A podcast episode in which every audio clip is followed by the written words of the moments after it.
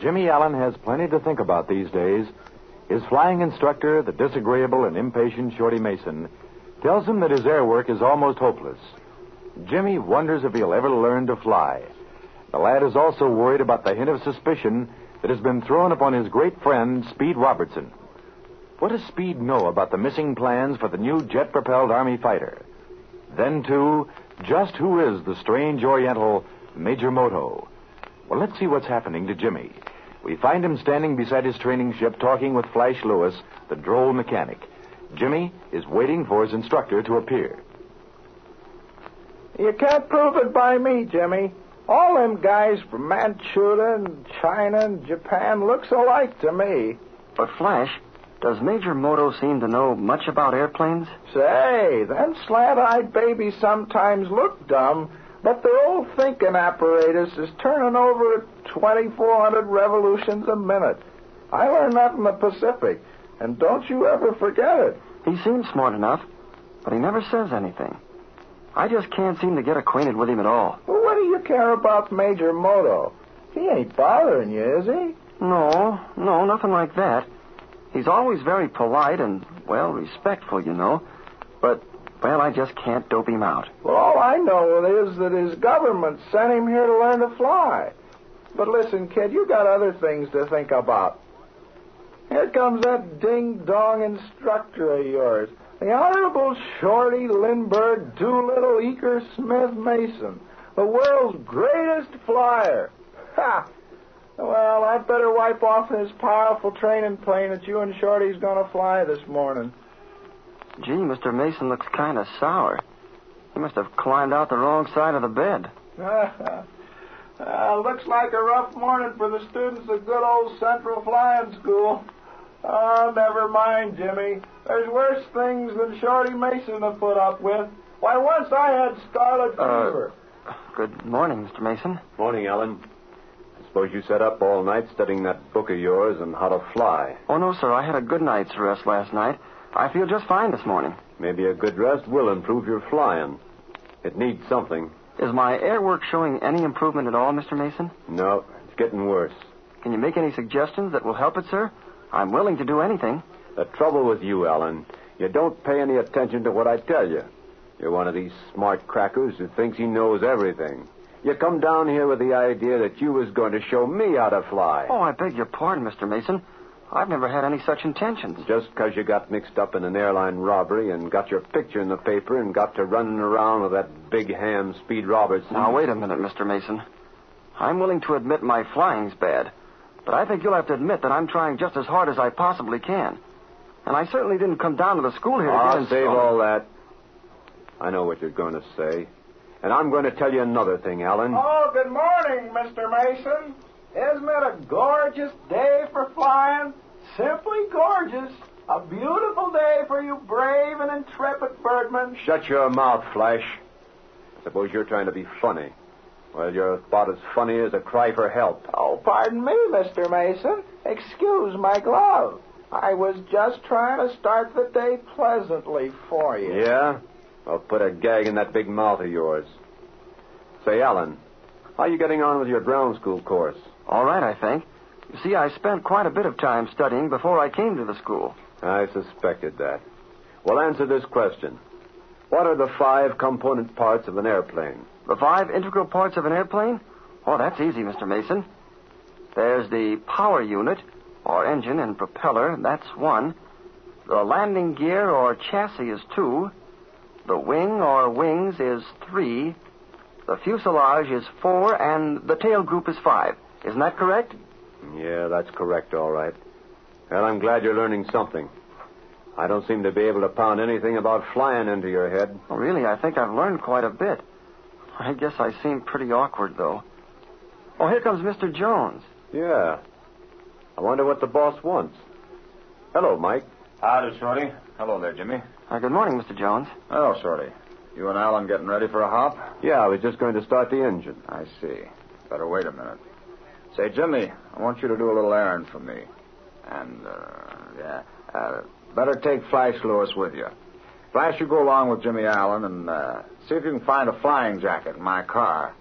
It's parked over in back of the administration building. Okay, Mike. I can go over alone, Mr. Jones. I know your car when I see it. Oh, you better take Flash with you. He knows where I park my car. Just as you say. But I can go over alone, and then you won't have to take Flash away from his work. I said take Flash. Now get along. All right. Uh, come on, Flash. It's that brown flying jacket of mine, Flash. I think it's in the back seat. Okay, Mike. What's the big idea, Mike? I saw your jacket hanging up in the office. Yeah? Well, never mind that. Now, look here, Shorty. How's young Allen getting on with his flying? Well, to tell you the truth, he's doing all right. Hmm. That lad's a smart kid. Don't fool yourself about that. And he's going to make a smooth pilot, too. Yeah, I was afraid of that. Don't be telling me how smart he is. I know. What have you got on your mind, Mike? This kid is too smart. Get it? He knows too much. Altogether too much. You think so? Mason, I don't think it. I know it. He and Robertson messed up one deal. And now what do you think has happened? Go ahead. I'll bite. Uh, after me and Moto landed yesterday, young Allen starts giving Moto the question box. Now do you begin to see the light? What? You mean he suspects that Moto. Shut up. Don't start thinking out loud here or anywhere else. I don't know exactly how much the kid knows or how much he suspects. But whatever it is, it's too much. Get it? Maybe you're right, Mike. You know the picture better than I do. I'll say I do. And I don't want this picture smeared up. Now listen, Shorty. Could Allen get this training ship off the ground?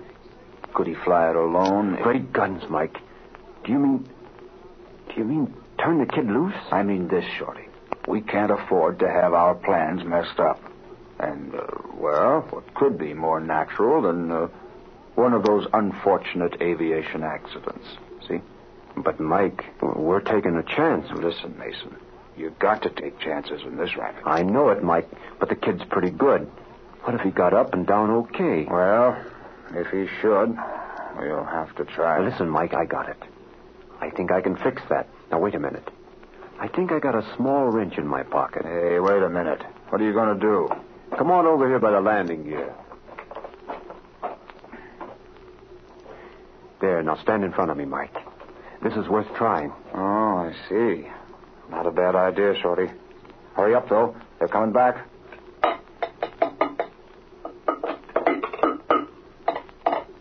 One's enough, Mike, and I think it'll work. Come on, hurry up. They're coming. Okay, that ought to do it. Now leave the rest to me. I don't know why we couldn't find it. We certainly looked all over. Well, boys, couldn't you find the jacket? We looked all through the car, Mr. Jones. There's no flying jacket there. Hmm, that's funny. Thought I left it in the car. Oh, well, never mind. Well, it sure ain't in the car, Mike. All right, let it go. Oh, say, Jimmy. Shorty Mason tells me you're getting along swell with your flying. He says you're the best student he ever had. He said what? Why, I, I don't understand. He told me just this morning that Oh, he thought. Jimmy, I was just kidding you. Just kidding you. I do that with all my students. Uh, you know, uh, so they won't get overconfident. Oh, gee, I, I'm certainly glad to hear that. Sure, kid. You're doing great. Why, Shorty tells me you're all ready to solo. Well, got to be getting back to my office. Come along with me, Flash. Got a job for you in the shop. And, Shorty, it's a nice, calm morning. If you say it's okay, let Jimmy solo. Bye. Be seeing you later. Gee, thanks, Mr. Jones. But, Mr. Mason, I didn't think my Oh, flying that's was... all right, kid.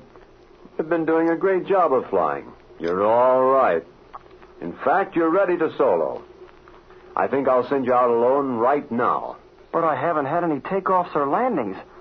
Oh, I, don't think I'm ready to solo. Sure, you're ready to solo. Why, you'll get this ship up and down without any trouble at all. That's the easiest part of flying, anyway. I wouldn't want to try it before I had some instructions in landing. Oh, so you don't want a solo, eh? You're losing your nerve, eh, Ellen? I thought you was yellow. I thought you was the kind now, of look kid here, that... Mason. I, I'm not yellow. I'm not afraid to take this ship off and land it. But I do think I should have some instructions in landing. If you're not yellow, what's the big idea of putting on the baby act with me? All right. I'll solo the ship. And I'll get it up and down, too. Ah, now you're talking like a man. All right, get up there in the cockpit and get it started. You know how. and there ain't much wind. You could take off from the line right here. That suits me okay. All clear. Come on, get us started.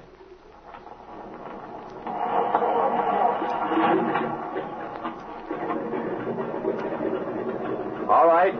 Turn her around and head her right down the field. And land her out there on the north-south runway. Roger. I'll make it all right.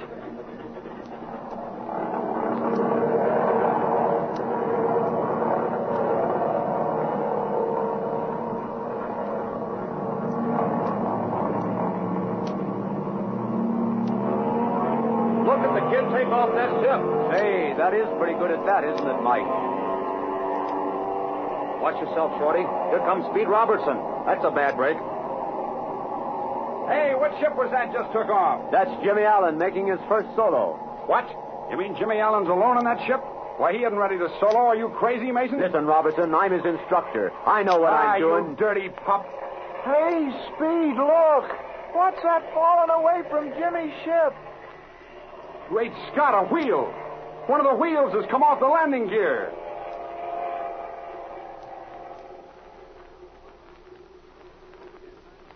What in the world will happen to Jimmy now? The young student, alone in the airplane, with no training or experience to help him to a safe landing and a damaged landing gear. Many breathtaking thrills are in store for us in the next episode of The Air Adventures of Jimmy Allen.